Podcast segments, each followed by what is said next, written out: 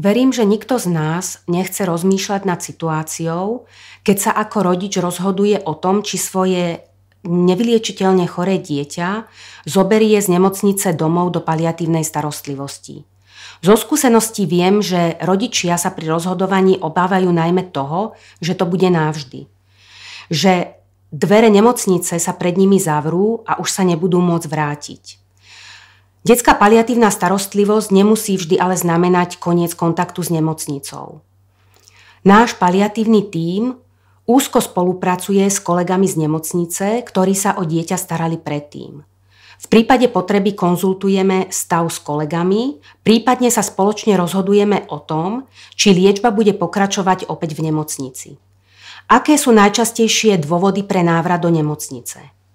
Býva to infekcia, ktorá nezaberá na tabletkové antibiotika a musíme ju preliečiť antibiotikami v infúzii.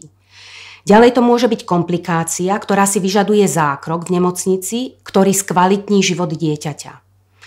Môže to byť aj vyšetrenie viazané na pobyt v nemocnici, napríklad magnetická rezonancia v celkovej anestéze.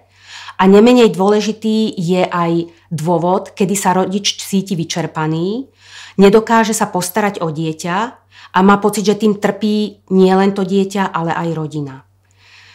Takže prijatie do paliatívnej starostlivosti nie je definitívne. Rodič môže svoje rozhodnutie kedykoľvek zmeniť a nevyliečiteľne choré dieťa môže byť doma tak dlho, ako chce a návrat do nemo- nemocnice je možný.